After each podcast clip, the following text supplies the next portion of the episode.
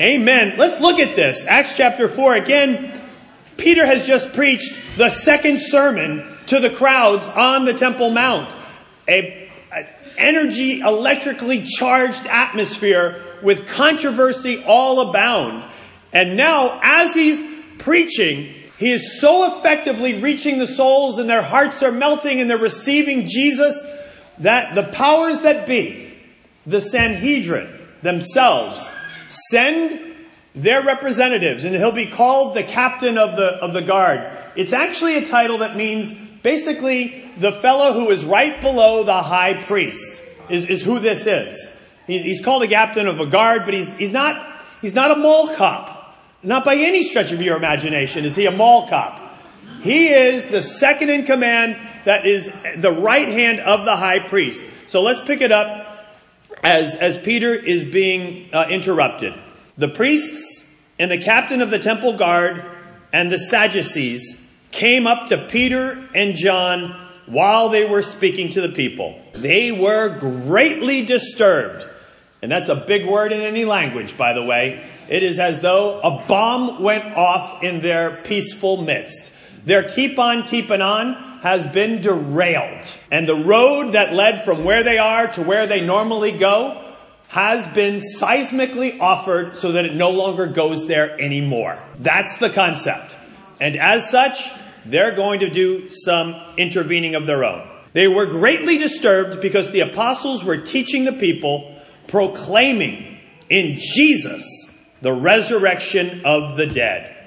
They seized Peter and John, and because it was evening, they put them in jail until the next day. Similar to, by the way, what happened to Jesus about 100 days earlier. That Jesus was seized, but because it was night, let's let him stew a bit in, in captivity until the next morning. But many who heard the message, this is an interesting aside here in verse 4.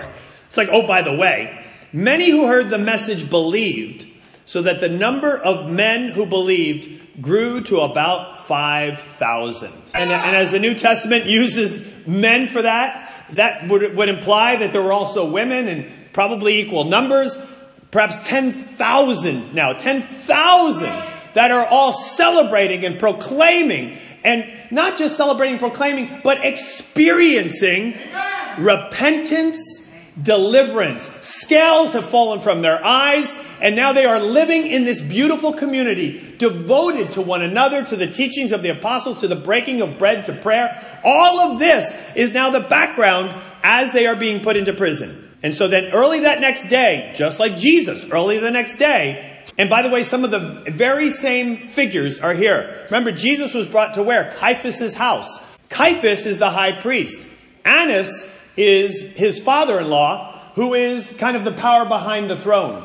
Annas was the high priest from 6 to 15 AD, but then he was the kingmaker. He established the next succession of high priests. Matter of fact, the next five high priests were basically all picked by him, including his son in law Caiaphas and five of his sons. Uh, one of his sons is named Jonathan. He might be in this picture as well here. The next day, the rulers, the elders, and the teachers of the law met in Jerusalem. This group would have been known as the Sanhedrin. It would have been the high priest and the 70 leading elders, Bible experts, Pharisees, some, but mainly Sadducees. Sadducees would have been the people in power. I don't want to get into all of their nuances, but, but know that they are the power brokers. They have the most to lose if the current status quo is somehow upturned. Annas, the high priest, was there. He actually isn't currently the high priest, but again, because he is the power behind the power, he is referred to as such. Annas the high priest was there, and so were Caiaphas, John, that may have been uh, another high priest in succession, Alexander, and others of the high priest's family. They had Peter and John brought before them and began to question them. By what power or what name did you do this? Now, as, as Matt mentioned a moment ago, Peter, when questioned by the lowest strata of society, which was a slave girl, right? A, a young girl and a slave, the least intimidating person possible to confront Peter. And if we remember what happened, three times She was like, you know what? Your accent is Galilean. Are you sure you're not with those Galileans that are with Jesus? No, no, not me, not me. I mean, he's, he crumbles. He's not in Caiaphas's house. He's not before, and, and, the Sanhedrin is very intimidating. It's a big semicircle, uh, almost a complete circle. On one side would be a scribe that is writing down everything positive that should give you acquittal, and on the other side is another scribe writing down everything that should uh, prosecute or condemn you. So you've got these two like writing feverishly in this moment here, and you know that everything you say is either kind of tipping the balance of the scales either towards doom and destruction or deliverance. So this is an intimidating scene to say the least.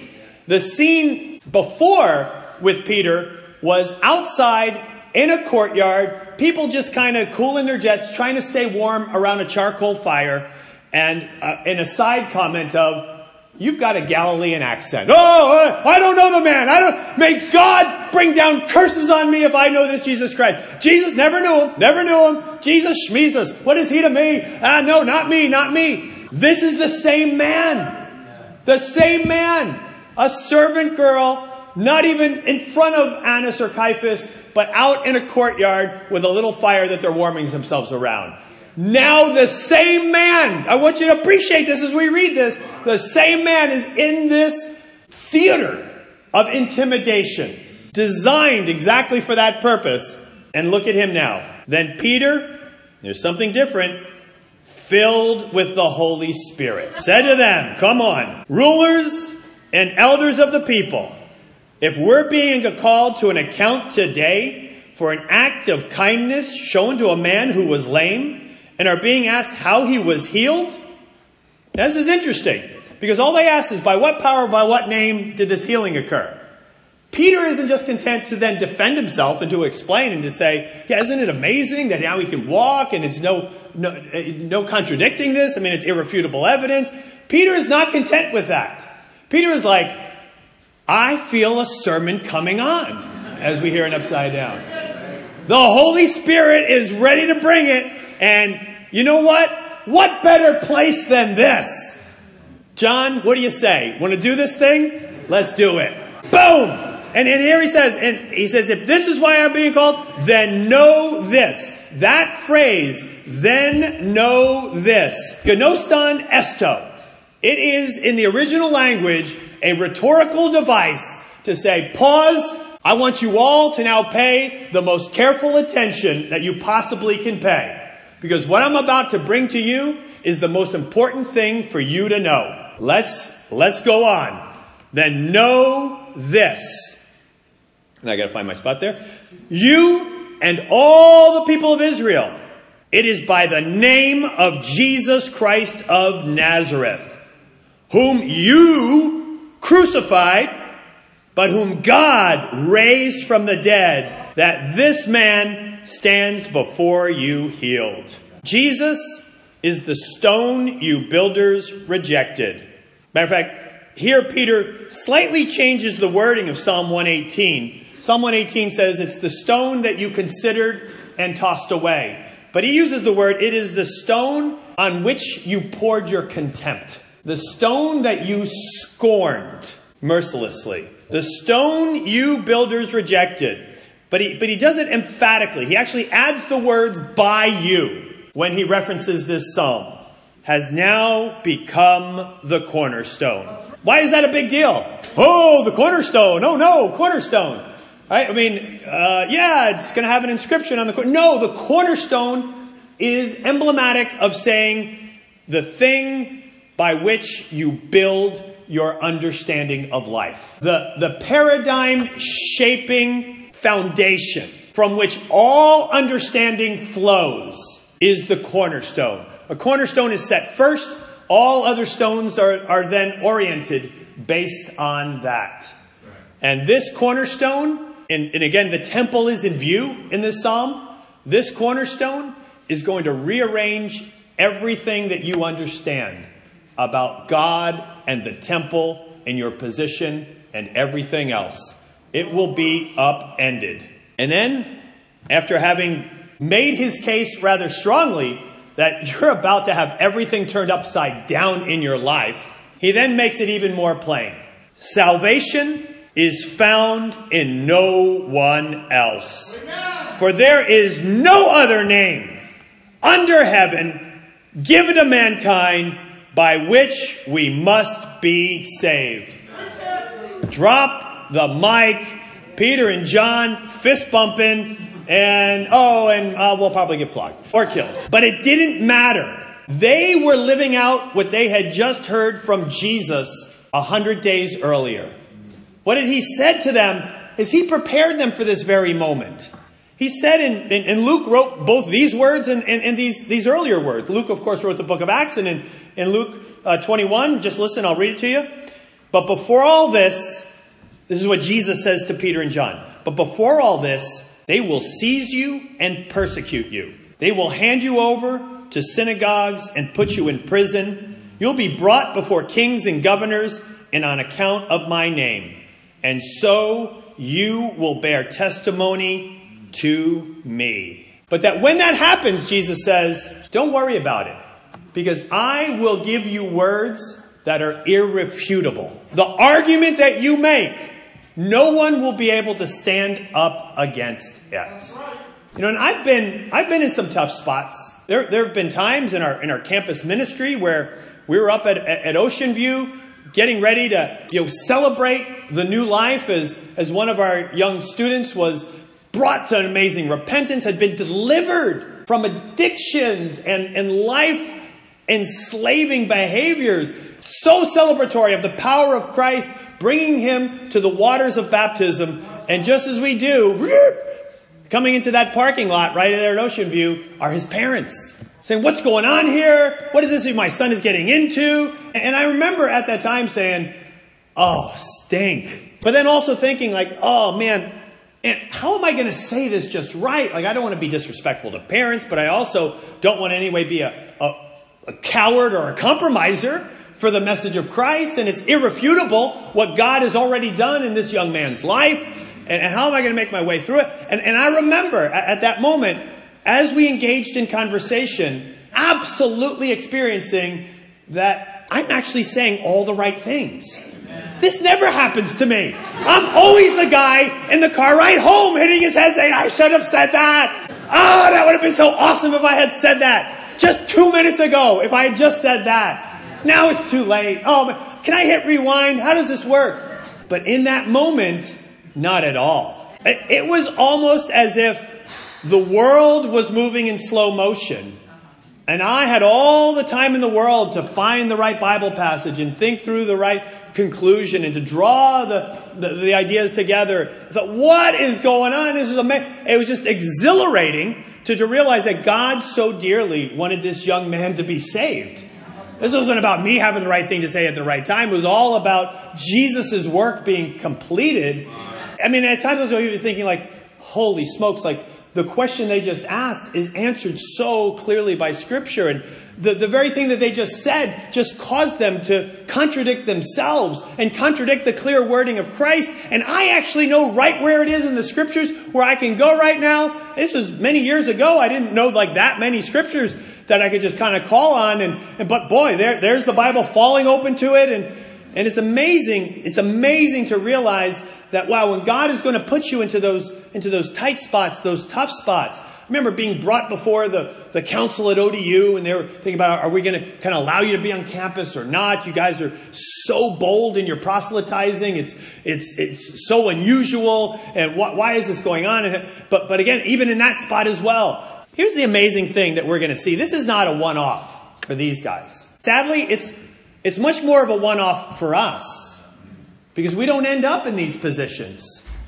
where the, the radical boldness of what we're proclaiming and what we're doing and what we're furthering in the name of Christ is putting us into difficult spots. And we got to ask ourselves, why really? In the first century, when the Christians got together, there were riots. In the 21st century, when Americans Christians get together, at most there's a conference. Right. That's a stark difference. But it's not a one off for the disciples. In next week's lesson, it'll begin with when they saw the courage, the boldness of Peter and John and realized that they were unschooled, ordinary men, they were astonished and took note that these men had been with Jesus. Acts 4:31 after they prayed the place where they were meeting was shaken they were filled with the Holy Spirit and spoke the word of God. In Acts 9 uh, Acts 9:27 Barnabas told them how Saul on his journey had seen the Lord and that the Lord had spoken to him and how in Damascus he had preached fearlessly in the name of Jesus. Acts 13:46 Then Paul and Barnabas answered them boldly. We had to speak the word of God to you first since you reject it and do not consider yourselves worthy of eternal life, we now turn to the Gentiles. Acts 14:3. So Paul and Barnabas spent considerable time there, speaking boldly for the Lord, who confirmed the message of his grace by enabling them to perform signs and wonders. Acts 28:31. He proclaimed the kingdom of God and taught about the Lord Jesus Christ with all boldness and without hindrance. Wow, you want to you want to be able to preach with all boldness? Then just take your inhibitions and check them at the door wherever you go. Once my inhibitions are checked, then the Spirit no longer has my filters and constraints. And praise God that it is a spirit of power, love, and self discipline. In Ephesians 6, pray for me also that whenever I speak, this is verse 19, words may be given that I may fearlessly make known the gospel, the mystery of the gospel. Philippians 1:14 Because of my chains most of the brothers and sisters have become confident in the Lord and dare all the more to proclaim the gospel without fear. The, the literal wording there, they have become bold in the Lord. I love Psalm 138. In, in Psalm 138 verse 3, the literal rendering of this is, When I called, you answered me. You, God, made me bold in my soul with your strength. This is not going about because we can conjure up more bravado ourselves or that Peter did such a thing. Peter was filled with the Holy Spirit, a spirit that desires the message of Christ to be proclaimed beautifully, lovingly, elegantly, but boldly. And as he brings it, he could have gone a lot of ways to kind of build consensus or kind of soften the blow, but he brings it. Peter's basic message is, you all killed this Jesus. That's how this was done, by the one you killed. Yes, you. Yes, you. Know this. You. The cornerstone. You. You scorn. You. But now, guess what? Jesus is ready to give you salvation. Yes, you. Yes, you. No one else but Jesus, and even to you. That's pretty beautiful. Why is it that they're hearing this message of ultimate rescue, ultimate deliverance, ultimate salvation? It's even confirmed with miraculous signs. Why are these power brokers not saying, Oh my goodness, hallelujah, thank you? How great is this? That during our lifetime, we can experience God's plan coming together and the deliverer coming here for us. Why is it that they're not saying that? Because it's not good news, not if you were the one in charge. Not if you're the one who is the superintendent of ultimate truth. And if you strongly suspected that this new movement was trying to upstage you to diminish your authority and take it for itself, that your cornerstone would be absolutely reoriented, well, then that's why you wouldn't receive it with joy and gladness. Is because your own power your own self worth, your own view of your place in the world is going to be upended. And that's going to require a good bit of humility. And so, to say something like this, though, I mean, even that sign, it, it doesn't make you give you a warm and fuzzy. In our society, of course, it doesn't give you a warm and fuzzy. But guess what? In no society has that ever given you a warm and fuzzy. It's not like they had an easier time. Rome, as an empire, was by definition pluralistic. The way that Rome and Augustine was able to bring about the peace of Rome, the Pax Romana, the beautiful administration of all of that was based on inclusive, diverse tolerance. You have your God over there in Ephesus. Good, good on you. You have your God over there in Athens. You have your God down there in Alexandria. But just kind of keep your God to a, his own sphere of influence. That, that your God somehow has claim over the other gods. Or, God forbid, don't ever make a claim that your God has any sort of authority over Caesar. That, that ain't going to go down, by the way, either. So they, this is the very society in which the gospel was originally preached. Perhaps more downside to preaching no other way then than even today. But for today, oh my goodness, all kinds of downside, right? All kinds of, why? You're narrow-minded. You're, you're arrogant. You're exclusive. You're triumphalistic. And you would be if you were using the name of Jesus to somehow enhance your own power, your own prestige, your own position, or in any way to sideline those that didn't agree with you. If you did that, then sure, there would be arrogance and exclusivity and, and, and triumphalism. But that boot of authority is on the other foot now. That boot of authority, it's the secularists, it's the relativists who now act the part of the chief priests, the Sadducees, and the Pharisees. This, this has radically been upended. And what they really have at stake is protecting their temple of postmodern thought that allows them to feel great about themselves and allows them in their own paradigm to be able to maintain peace and prosperity in the way that they think is the best approach to being able to do so. The apostles would answer, well then, are you getting upset because we did something kind? Because of a kindness shown? And because of an extended kindness that is offered?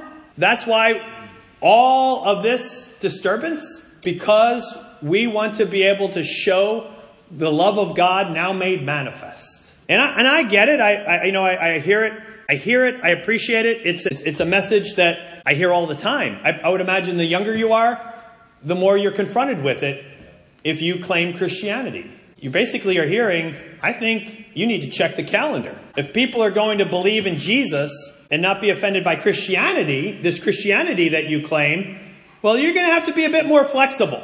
How about saying that all religions are equally valid and that you're not the only right re- religion? And, and, then we can all have peace. I'm, I'm, willing to say your religion is pretty good. If you could just say, you know, their religion is pretty good and their religion is pretty good, why not? Why, why not just kind of do it that way? If, if I'm open-minded enough for that, why can't you be open-minded enough for that? Now it sounds very reasonable. It actually sounds pretty loving. At face value, it sounds like, oh yeah, maybe I am narrow. Maybe I am bigoted or chauvinistic. But, but what they're asking you to do is to just believe in a Jesus who doesn't make a claim for that sort of stuff. A Jesus that doesn't claim exclusivity. A Jesus that only preaches love and humility and selflessness. Just hold to that Jesus. Just don't say that he's better than other teachers. Don't say that he's better than Muhammad or Krishna or Confucius or Gandhi or Buddha. No, don't go there. But here's the difficulty with that. You would have to make that Jesus up. That is not the Jesus of historical data. That is the Jesus of modern convention. That is making a God in your own liking or your, in your own image. That is creating an idol and saying, why don't you worship that idol? If we're actually going to follow Jesus, we don't have that choice. This is the Jesus of the Bible. This is not just Christians saying this. This is Jesus in John 14, 6. I am the way, the truth, and the life. No one comes to the Father except through me. Amen. That's kind of clear. Also, Krishna, Buddha, Gandhi, Muhammad, Confucius, you pick it, none of them ever made the more outrageous claim that Jesus made I am God. None of them made that claim. If we're going to worship Jesus, we've got to recognize who it is that we worship. And we can't make him in our own image in a way to be more palatable to society around us. In John 5, I'll read this to you. Jesus gave them an answer starting in verse 19. Very truly I tell you, the Son can do nothing by himself. He can only do what he sees his Father doing, because whatever the Father does, the Son also does. For the Father loves the Son and shows him all he does. Yes, and he will show him even greater works than these, so that you will be amazed. For just as the Father raises the dead and gives life to them, Even so, the Son gives life to whom he is pleased to give it. Moreover, the Father judges no one, but has entrusted all judgment to the Son, that all may honor the Son just as they honor the Father. Whoever does not honor the Son does not honor the Father who sent him. Very truly I tell you, whoever hears my words and believes in him who sent me has eternal life and will not be judged, but has crossed over from death to life. Very truly I tell you, a time is coming, and now is come, when the dead will hear the voice of the Son of God, and those who hear will live. For as the Father has life in himself, so he has granted the Son also to have life in himself, and he has given him authority to judge, because he is the Son of Man. Now, at face value and at the value of those who were in the original audience hearing this, they were up in arms. Why? Because they said he is equating himself with God. And he is saying that he is the ultimate judge. This is the Jesus that's him now. But, but you may, you know, kind of say, you know, but I, I, I like this Jesus. And you may, may kind of meet people that say, you know, I, I you know, I'm, I'm actually convinced about the evidence of his resurrection. And when I look at the brilliance of his teaching, the beauty of the character that I see in him, I want to believe in this Jesus. I do. I want to believe in this Jesus. Well, then you've got to believe in this Jesus. Not a Jesus of your own making and not a Jesus of society's making, but this Jesus. But this is the Jesus who also said this something that Krishna, Buddha, Muhammad, Gandhi, Confucius never said. In Matthew 26, Jesus said, This is my blood of the covenant, which is poured out for many for the forgiveness of sin. Wow. This is also the Jesus you get when you get the real Jesus. You get a Jesus who looks at you with love in his eyes. At the moment of your darkest, dank, disgusting, depraved condition. Not for this moment when you're here reading, singing hymns and thinking how wonderful is, is God and his church. Not for this moment. The most shameful moment is when Jesus looks at you says, It's for this time. I'm going to shed my blood for you. But now, here's what's really interesting, I think. While society says to us, your take on Jesus is narrow and wrong. Your take on Jesus is exclusive. And who are you to say that your take on spiritual reality is the only way and that you must believe in it? That is absolutely wrong, and you should stop saying that. And you should believe our way. Our way and our take on spiritual reality is that there are plenty of ways. And that, that our view of God and reality and spiritual reality is the right reality. And as a matter of fact, our take on spirituality is the right way, the only way. And you should believe in it. You see the irony in that? They're just as exclusive.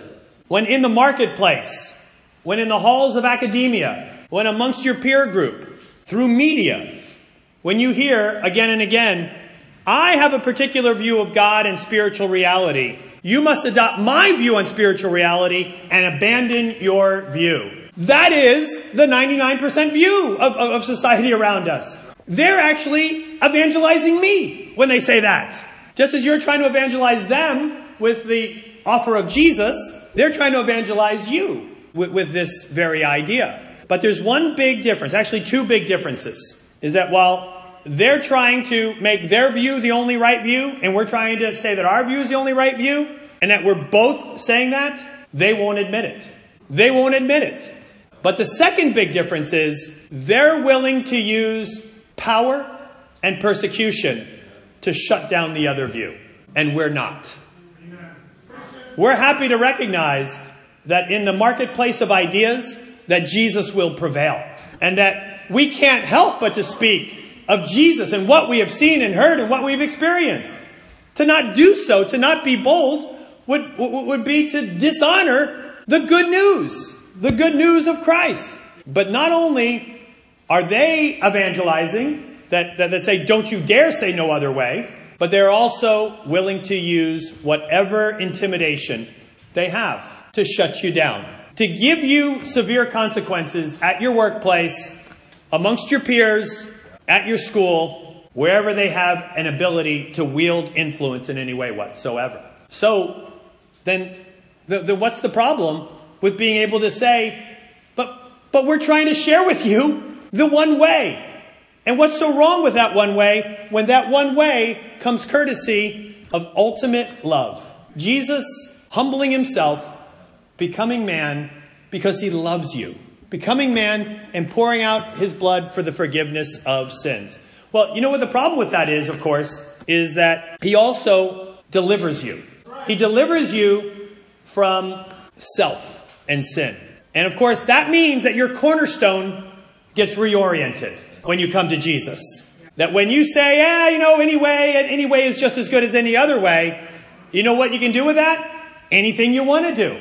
And you still remain enslaved to your addictions, enslaved to your lusts, enslaved to your passions. On that same cycle, treadmill of vanity. But Christ actually delivers us from all of that. And believe it or not, as, as much as it seems counterintuitive, Jesus and his message does not produce intolerance and it does not produce exclusivity in terms of the people that are gathered. Matter of fact, Christianity historically has led to the most inclusive, diverse human community the world has ever seen.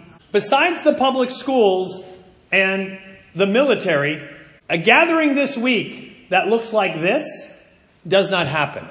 Because unless you're kind of forced into going to school with everybody from your neighborhood, you don't end up in this kind of diversity. It doesn't exist. But how does this diversity come about? Because of the message of Jesus. The message of grace. An uncompromising adherence to grace produces diversity, produces tolerance. There is greater tolerance. Matter of fact, we are not just tolerant of enemies, we love, and we're commanded to love enemies. So far above and beyond any sort of, well, let's just put up and shut up so that we can all get along. And we actively love. Now, when I grew up, I grew up in the, in the Northeast. I went to an Ivy League school in the Northeast, and I was Mr. Tolerance, right, in my mind. But guess how many black friends I really had? Oh, sure, I'd, you know, kind of give a fist bump, although it wasn't invented in the 80s. But were there any in my fraternity? Oh, no. Oh, no. Now, I don't know whether my friends are black or white. I mean, we, we forget. And as we keep kind of growing as a community and everybody's just marrying, uh, everybody's going to turn out some shade of tan in a little while anyway. Our church was the first church in apartheid South Africa that was black and white. Where Gandhi himself went to South Africa and came away saddened that I like your Christ, but I don't like that Christianity because he saw the absolute segregation that was there. Well, just because there are egregious violations of hypocrisy among Christians doesn't make Christianity wrong. You say, ah, that's the danger of religion. Look at, look at the examples. Yes, look at an Islamic extremist, and yes, that is dangerous, and, but don't paint Christianity with that brush. Why? Because while an Islamic extremist, a jihadist of all different stripes, is actually operating in alignment with what he reads in his scriptures. A Christian crusader has to operate in absolute contradiction to the words of Jesus. Absolute contradiction to the words of Jesus. I'm not going to read this to you. I just looked at the clock. But here's the one last part to this, though, it's important to note. Yeah, you could talk about color, and yes, we got all of that here. But what about the bigger issue? What about transgender? What about homosexuality? What about all of that? the same applies. Even though the world has tolerance for ideas, less so than ethnicities and people, we actually have tolerance for all peoples, but less so for ideas. But now here's, here's the difficulty with that. But so, so then you're saying the idea of transgender or the idea of homosexuality, you have intolerance for. No, what, what I'm saying is just as my life was out of alignment with Christ, and I knew the darkness, the desperation, and the emptiness of it, I also know that all people feel that. for a variety of reasons and reasons that are no more heinous or no more remarkable than my own, but that Jesus heals in every situation. The goal of Jesus is not heterosexuality, it's holiness. However, it is that we come to that. We've got brothers and sisters that are heroes, that have been Christians with Jesus as Lord for decades upon decades. And they have been holy. They, they have not engaged in immoral sexuality. And, and there's no difference between that beautiful holiness, no matter what sort of stripe of sexuality that you have. When you can come to the place where you realize the beauty, the grandeur, the greatness, the grace, the love of Jesus, Jesus is enough. Jesus is so much enough that he is so eclipsing that, that he really is the great meaning and fulfillment of any and every life.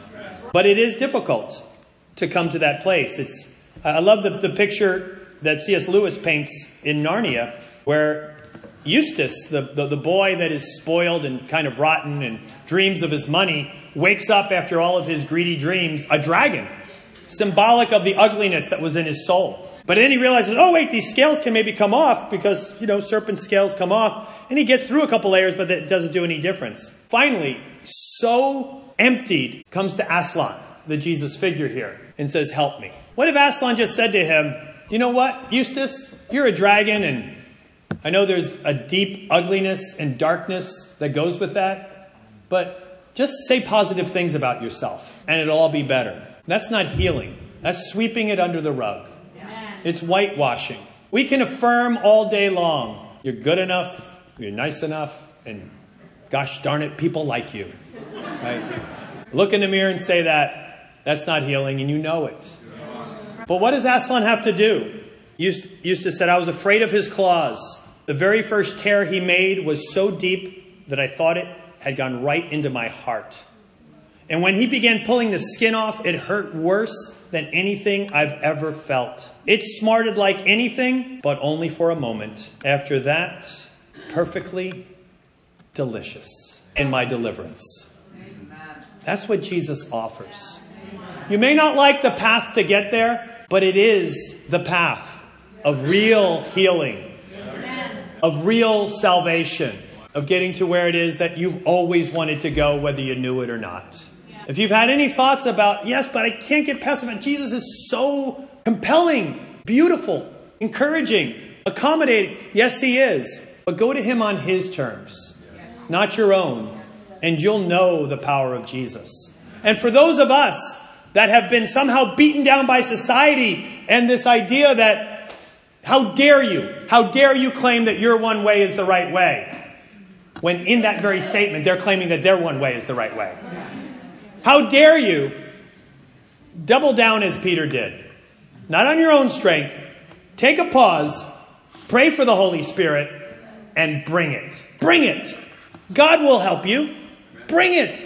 Bring it because to not do so, to remain quiet about this, is treason to our fellow man to all human beings. To know what we know, the deliverance that we have, the evidence of it that is in our lives, to keep that to ourselves rather than boldly proclaiming it. Oh my goodness. God forbid. And so, as we, well, Jesus, by the way, himself prays, if there's another way, God, how about we go with it? How about we go with it? Yet not as I will, but as you will. Matthew 26, 39. My Father, if it is possible, may this cup be taken away from me. The cup of your wrath. Jesus was butchered so that we would have a way.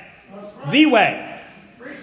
If there were another way, Jesus wouldn't have been butchered. He wouldn't have given himself over to that. He wouldn't have been defiled by my pride and my lust and my immorality and my, my seductions. He wouldn't have been so stained in his soul by, by my transgressions. If there were another way, we would take that way. As I've said before, if you could namaste your way into paradise, then there would never be a cross. But you can't just happy thought your way. There needs to be a cross. But it's the most beautiful expression, the most overt gesture, there's more than a gesture, reality that God puts before us to say, look at, look at how much I hate the place that you've gotten to, but how much I love you. Look at how much I want you to know the path. Look at how over the top I make it. And if there is another way and Jesus is butchered, then you have to believe in a God who's a monster, who would just do it for the, the, the sake of the event. Why do it if there's another way? And you have to believe in a Jesus who is likewise a fool for doing that, allowing himself to be butchered if there's another way. But there is no other way, and it is it not Jesus' prerogative to say to you, look at what I did. I was tortured. Six hours on a cross. Spikes through my median nerve. Crown of thorns on my occipital and trigeminal nerves. Spikes through my plantar nerves. My heart gave out. And I was stained with all of your filth. But I did it for you. Oh, and by the way, I did it so that you could have the way to God. Is it not his prerogative to say that? Of course it is. And for him to say anything other than that, and for there to be any other way, makes Christianity absurd. And makes the claim for anyone to say, don't you dare say there's only one way in Christianity. It makes that concept absolutely absurd and irrational. This is the only reasonable approach. Know it. Know that you have truth on your side. You have rationality on your side. Be bold, bring it on, and as we have already looked this week, consider this. Boldly know, boldly go. Consider the truth that Jesus is a beautiful and only way to be saved. What does that mean for you? What does that mean for everybody? And then boldly go. Look for a way to boldly give credit for a good thing in your life to Jesus. In every conversation you have this week, every conversation, look for that open door and give bold credit that Jesus is the only way that I could have had this happen in my life, that I could even be here, that any of these good things could ever happen. Amen. Church, Hampton Roads, church, boldly go. Amen.